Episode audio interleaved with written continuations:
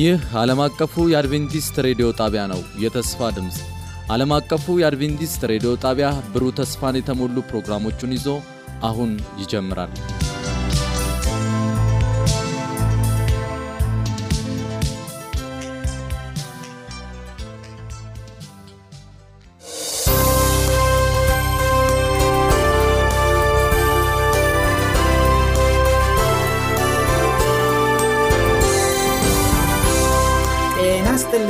አድማጮቻችን፣ ይህ የአድቬንቲስት ዓለም አቀፍ ሬዲዮ የአማርኛ ስርጭት ክፍል ነው።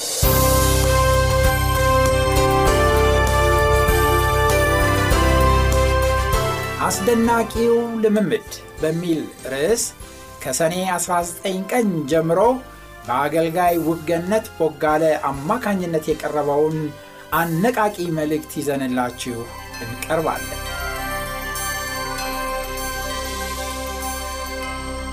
ዝግጅቱ እምነታችንን የምናድስበት፣ ለመንፈስ ቅዱስ ኃይል የምንጸልይበት፣ ለአዳዲስ ነፍሳቶች መዳን የምንጸልይበትና የምንመሰክርበት፣ ለክርስቶስ ምጽአት የምንዘጋጅበት ይሆናል።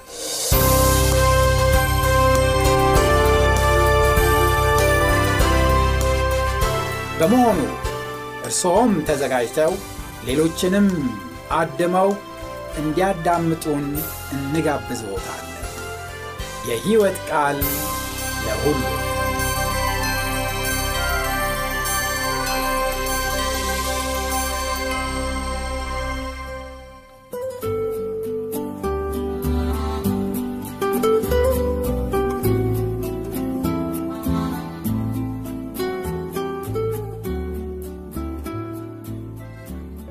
ውድ የጸሎትና የቃል አገልግሎት ተካፋዮች እንደዚሁም በተለያየ ዓለም ሆናችሁ ይህንን ፕሮግራም የምትከታተሉ ሁሉ የጌታን ጸጋና ሰላም እየተመኘሁላችሁ እንኳን ወደዚህ የጾምና የጸሎት ፕሮግራም መጣችሁ ማለት እወዳለሁ። ዛሬና የሚቀጥሉትን አምስት ቀናቶች የማገለግላችሁ እህታችሁ ውብገነት ነኝ ከአዲስ አበባ ኢትዮጵያ።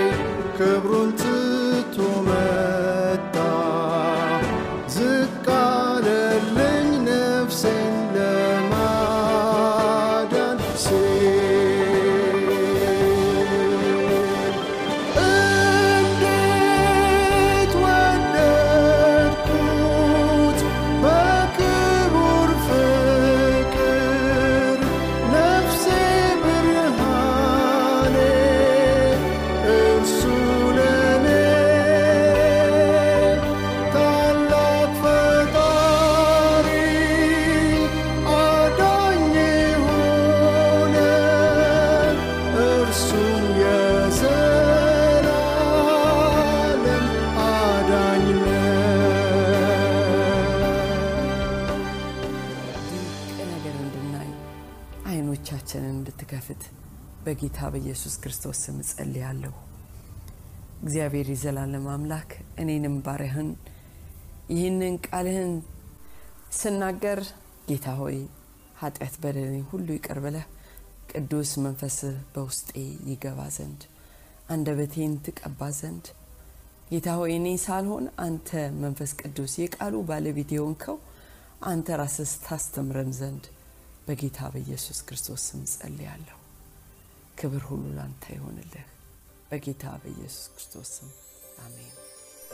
እኛን ለማዳን ስጋ ደም ለበሰ እንደ ሰው ሆነና ፈቃዱን ገለጸ የክብሩን ሚስጥር በመስቀል አገኘ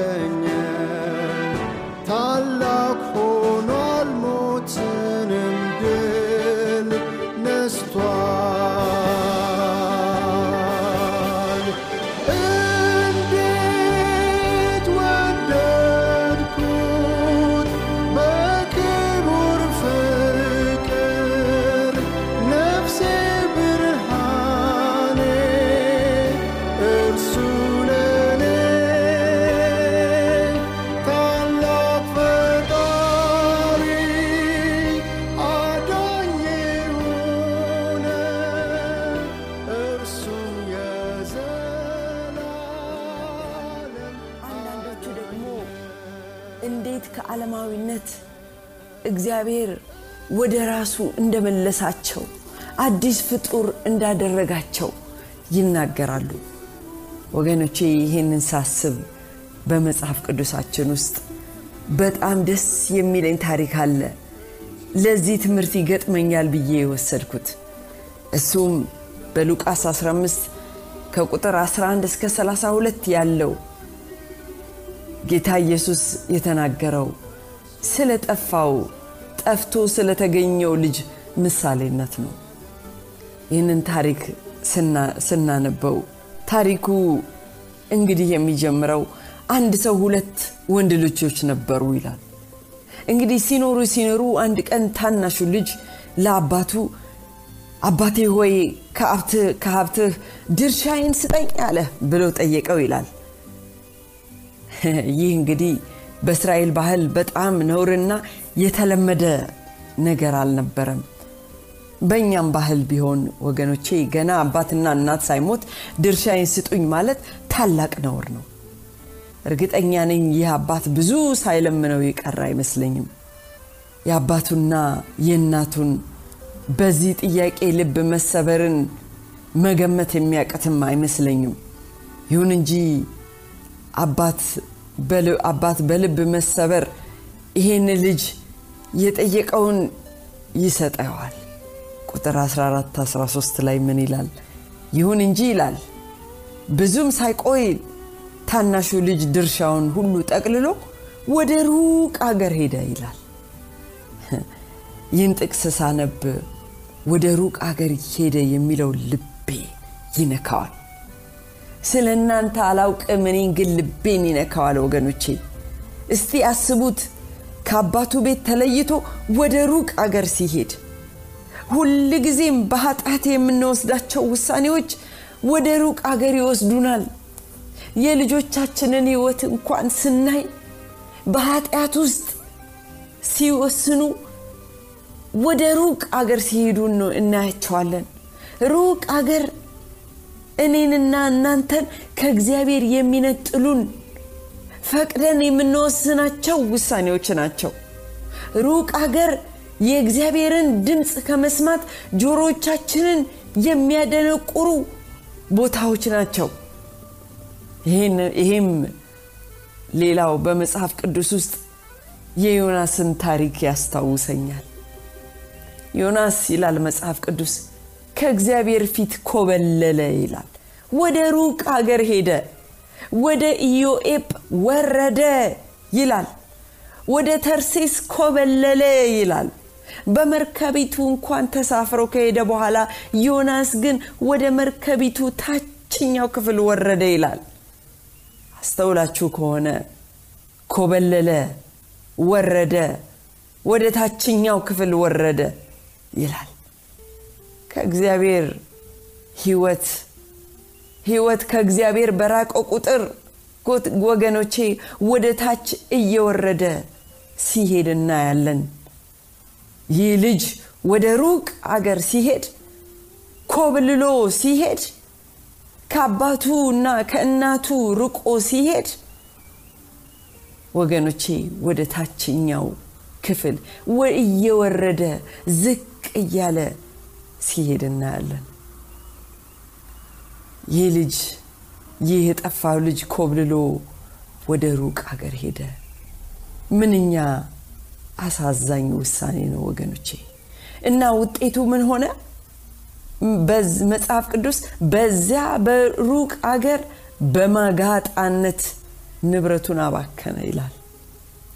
የኔ ቨርዥን በመጋጣነት ንብረቱን አባከነ ያለውን ሁሉ ጨረሰ ይላል እንደ አጋጣሚ ሆኖ ደግሞ ገንዘቡን ከጨረሰ በኋላ ወገኖቼ በዚህ አገር ረሃብ መጣ። ይህ ልጅ በዚህ ረሃብ ተመታ። አሁን ስራ ሰርቶ ገንዘብ ካላገኘ በረሃብ እንደሚሞት ገብቶታል። ስለዚህ ስራ አግኝቶ ስራውን ጀመረ።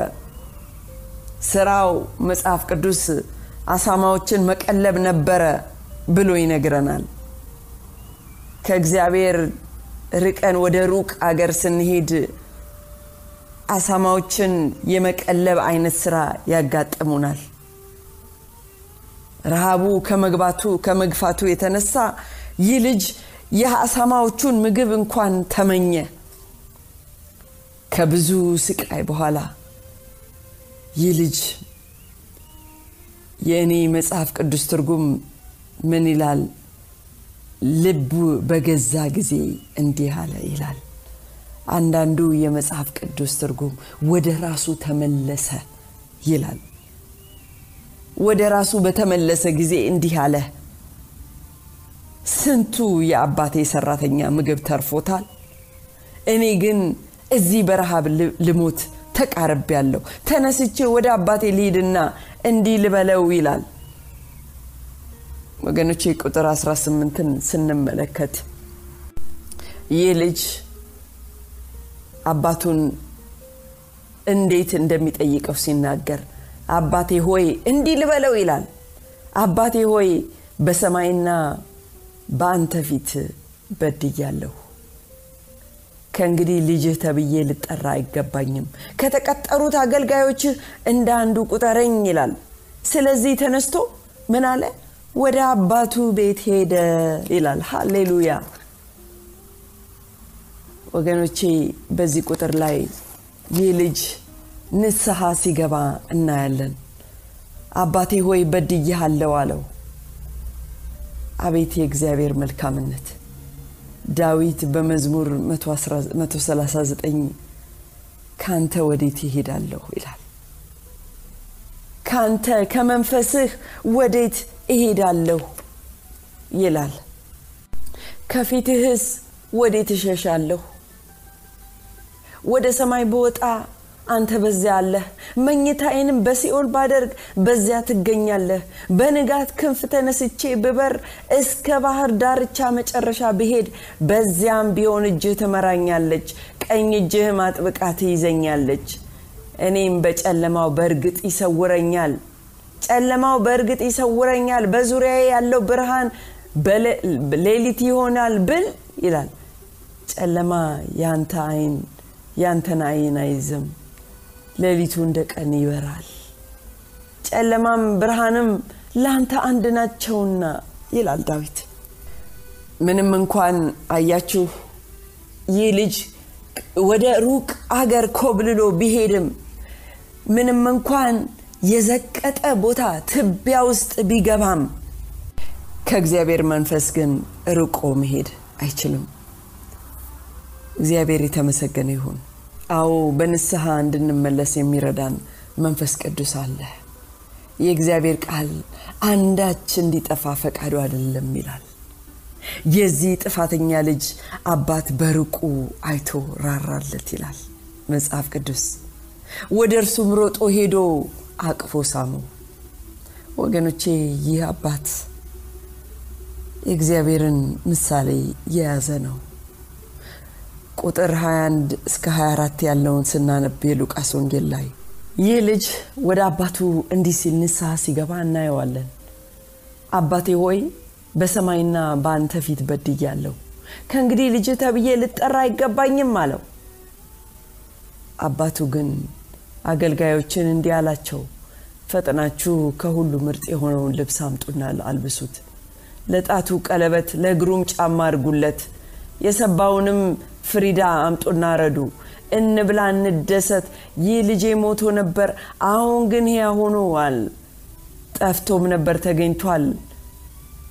ከዚያም ይደሰቱ ነበር ይላል። ሃሌሉያ። እንግዲህ ይሄ ነው የጠፋው ልጅ በጠፋበት ሳይቀር በንስሐ ወደ አባቱ ሲመለስ አባቱ ዳግም ልጁ አደረገው። የዳግም መወለድ ልምምድ ይህን ይመስላል ወገኖቼ። ይህ ልጅ አዲስ ልጅ ሆነ።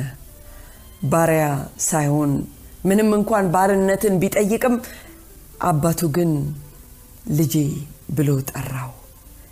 የአባቱ ጽድቅ የእሱ ጽድቅ ሆነለት። ያንን የጽድቅ ካባ አከናነበው። እንደገና ልጁ ሆነ። ዮሐንስ አንድ እንደተናገረው ለተቀበሉት ሁሉ ግን በስሙ ለሚያምኑት ለእነርሱ የእግዚአብሔር ልጆች የሆኑ ዘንድ ስልጣንን ሰጣቸው ይላል። ሃሌሉያ። እኔና እናንተንም እንደዚህ አድርጎ ነው ፈልጎ ያገኘን። የኔ የግል ህይወቴ ልምምድ ወገኖቼ እንደዚህ ቢመስል እንደዚህ ትልቅ ደስ የሚል ታሪክ ቢኖረኝ ደስ ይለኛል። ነገር ግን የኔ ደግሞ በጣም የተለየ ነው። የኔ ክርስቶስን የመቀበል ታሪክ ግን ለየት ይላል ከዚህ። ምክንያቱም እኔ ያደግኩት በክርስቲያን ቤት ነው። ከልጅነቴ ጀምሮ የመጽሐፍ ቅዱስን ታሪክ እየሰማሁኝ ነው ያደግኩት እና እንደዚህ አይነት ድራማቲክ የሆነ ታሪክ የለኝም የምናገረው። ነገር ግን አስታውሳለሁኝ እግዚአብሔር በህይወቴ በተለየ ሁኔታ ሲገናኘኝ ገና 15 ዓመት ሆኖ ነው ጌታን እንደ ግል አዳኝ አድርጌ ተቀብዬ ተጠመቅኩት። አስታውሳለሁ አዲስ ፍጥረት ሆኜ ከዛ ከውሃ ውስጥ ስወጣ የነበረኝ የልቤ ደስታ ትዝ ይለኛል ወገኖቼ፣ አረሳውም። ዳግም መወለድ ልምምድ በክርስትና ህይወት ውስጥ በተለያየ ሁኔታ በተለያየ ጊዜ ይገለጻል። አያችሁ፣ እያንዳንዱ ክርስቲያን ዋጋ የሚሰጣቸውን ነገሮችንና የህይወት ፍልስፍናውን የሚቀይርበት ተመሳሳይ ልምምድ ይኖረዋል ብዬ አምናለሁ። ህይወቱ በክርስቶስ የተለወጠ ሰው ዓለማዊ ክንውንነትን ከመፈለግ ይልቅ ክርስቶስን የማገልገልና ወደ እርሱ እርሱ ወደ መራው መንገድ ለመሄድ ይመኛል። አዎ የኔ የግል ህይወቴ ግን ከዛን ቀን ከተጠመቅኩኝ አዲስ ህይወት አዲስ ፍጥረት ከሆንኩኝ በኋላ ትንሽ ዘር በህይወቴ በልቤ ውስጥ የተቀመጠ ያለ ይመስለኛል። እግዚአብሔርን የማገልገል የእሱን ህይወት የመካፈል ፍላጎት መንፈስ ቅዱስ በልቤ ውስጥ አስቀምጧል። እንግዲህ ወገኖቼ አስደናቂው የዳግም መወለድ ልምምድ ዓለምን ዮሐንስ እንደተናገረው ዓለምን ወይም በዓለም ያሉትን አትውደዱ ይላል። በዓለም ያለው ሁሉ እርሱም የስጋ ምኞትና የአይን አምሮት አለ። ስለ ገንዘብን መመካት ከዓለምም ሆነ ከዓለምም ስለሆነ እንጂ ከአባት ስላልሆነ ማንም ዓለምን ቢወድ የአባት ፍቅር በእርሱ ውስጥ የለም። ዓለሙም ምኞቱም ያልፋል፣ የእግዚአብሔርን ፈቃድ የሚያደርግ ግን ለዘላለም ይኖራል ይላል። ክርስቲያኖች ዓለምንና በዓለም ያሉትን መውደድ ያቆማሉ። አስደናቂው የዳግም መወለድ ልምምድ ይሄ ነው። ከእግዚአብሔር አዲስ ልብን ተቀብለዋልና ሕዝቅኤል ሲናገር ይሄንን በ36 ሕዝቅኤል 36 ከ25 ከ27 ጥሩ ውሃን እረጭባችኋለሁ ይላል። እናንተም ትጠራላችሁ ከርኩሰታችሁም ሁሉ ከጣዖታችሁም ሁሉ አጠራችኋለሁ፣ አዲስ ልብ እሰጣችኋለሁ፣ አዲስም መንፈስ በውስጣችሁ አኖራለሁ፣ የድንጋዩንም ልብ ከስጋችሁ አወጣለሁ፣ የስጋንም ልብ እሰጣችኋለሁ፣ መንፈሴንም በውስጣችሁ አኖራለሁ፣ በትእዛዜ ማስኬዳችኋለሁ፣ ፍርዴንም ትጠብቃላችሁ፣ ታደርጉትም አላችሁ ይላል። ሃሌሉያ! አንድ ሰው ክርስቶስን ሲቀበል ይቅርታን ያገኛል። ሁላችሁንም ይህ ልምምድ አላችሁ ብዬ አምናለሁ። ወገኖቼ እኔ ያስታውሳለሁ ከዛ ተጠምቄ ስወጣ እንዴት አይነት የቀለለ ልብ መንፈስ እንደተሰጠኝ። ወገኖቼ የእግዚአብሔርን የክርስቶስን ይቅርታ ስናገኝ ከኃጢአታችን ሁሉ እንነጻለን። አንደኛ ዮሐንስ አንድ ዘጠኝ ላይ በኃጢአታችን ብንናዘዝ ኃጢአታችንን ይቅር ሊለን ከአመፃ ሁሉ ሊያነጻን የታመነ ጻድቅ ነውና ይላል ይህ ወገኖቼ አዲስ አማኝ ወይንም አዲስ ክርስቲያን ኃጢአቱ ብቻ አይደለም ይቅር የተባልለት ነገር ግን የዘላለም ህይወት ተስፋንም ጭምር ይቀበላል። እግዚአብሔርም ይላል አንደኛ ዮሐንስ ላይ አምስት ከ11 እስከ 13 የዘላለምን ህይወት እንደሰጠን ይህም ህይወት በልጁ እንዳለ ምስክሩ ይህ ነው። ልጁ ያለው ያለው ህይወት አለው ይላል።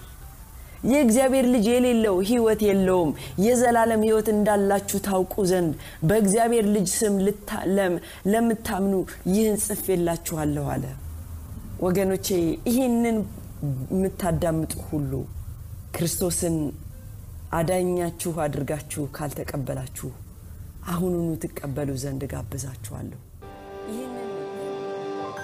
ክብሩ ተዋርዶ በእንዲህ አይነት ታሪክ መጣልኝ አዳኜ። የእርሱም ስም ኢየሱስ ነው። በረስ ሲወለድ ፍጹም አልታወቀም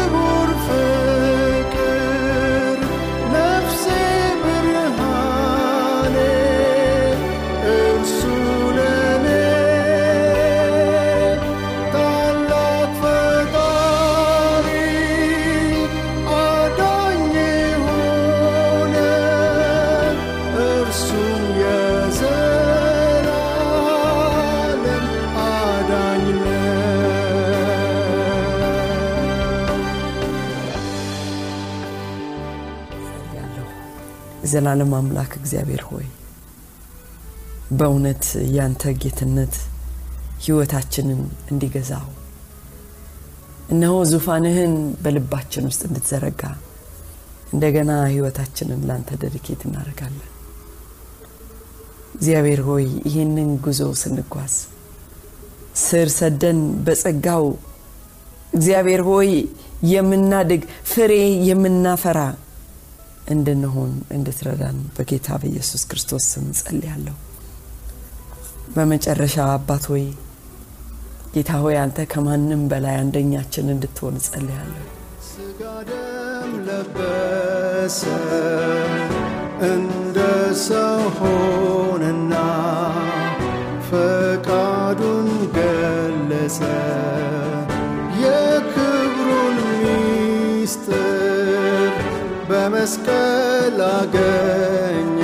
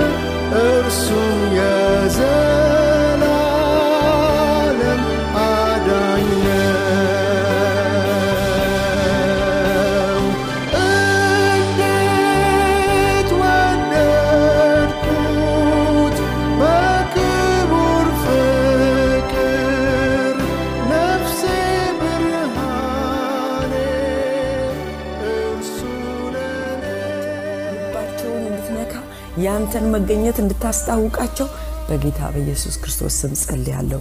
ከአንተ የራቁትን እንደዚህ እንደ ጠፋው ልጅ ወደ አይምሯቸው እንድታመጣቸው ዛሬ ስኔም ወደ አባቴ ቤት ልመለስ የሚለውን እነሆ ጌታ ወይ አይምሮ እንድትሰጣቸው ጸልያለሁ። ክብር ሁሉ ለአንተ ይሁን በጌታ በኢየሱስ ክርስቶስ ስም አሜን።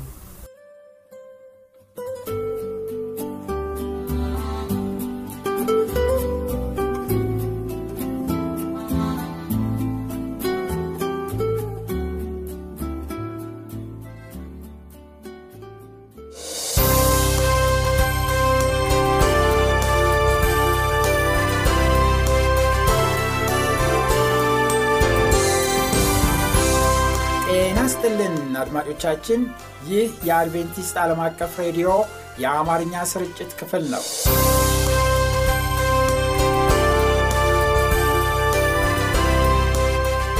አስደናቂው ልምምድ በሚል ርዕስ ከሰኔ 19 ቀን ጀምሮ በአገልጋይ ውብገነት ቦጋለ አማካኝነት የቀረበውን አነቃቂ መልእክት ይዘንላችሁ እንቀርባለን።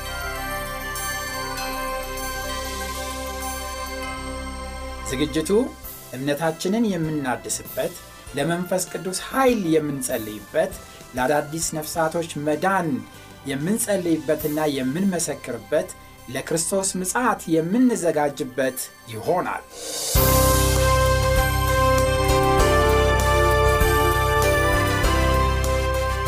በመሆኑ እርስዎም ተዘጋጅተው ሌሎችንም አድመው እንዲያዳምጡን እንጋብዝዎታለን።